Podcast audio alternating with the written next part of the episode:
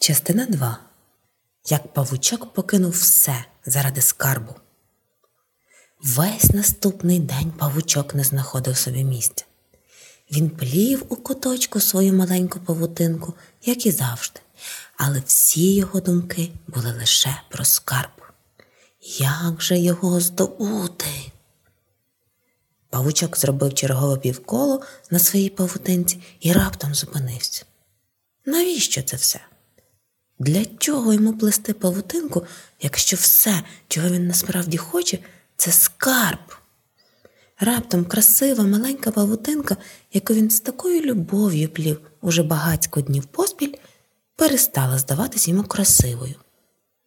Він відступив на кілька кроків назад, а тоді розвернувся і побіг до віковної рами так швидко, наче блискавка. Прямісінько цієї ж миті не чекаючи ні ранку, ні свого улюбленого часу для посиденьок.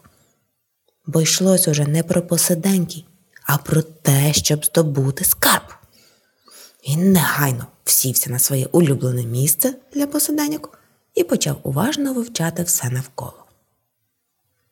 Павучок просидів тут не п'ять і навіть не п'ятнадцять хвилин, а цілісінький день.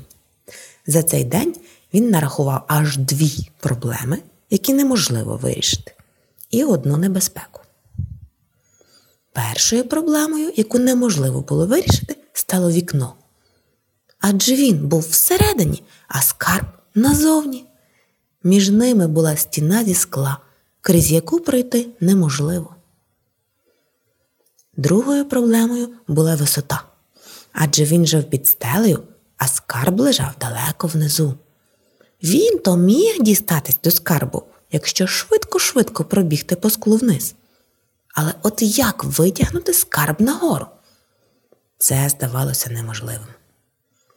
І ще була одна можлива небезпека ворона. Якщо ворона помітить скарб швидше, ніж він до нього добереться, то все буде даремним. Адже вороні не треба буде майже жодних зусиль докладати, щоб його схопити і віднести до свого гнізда. Того вечора павучок засинав засмученим і дуже втомленим. Перепони справді видавались неможливими. Але скарб був таким чарівним і так приваблював його своїм блиском.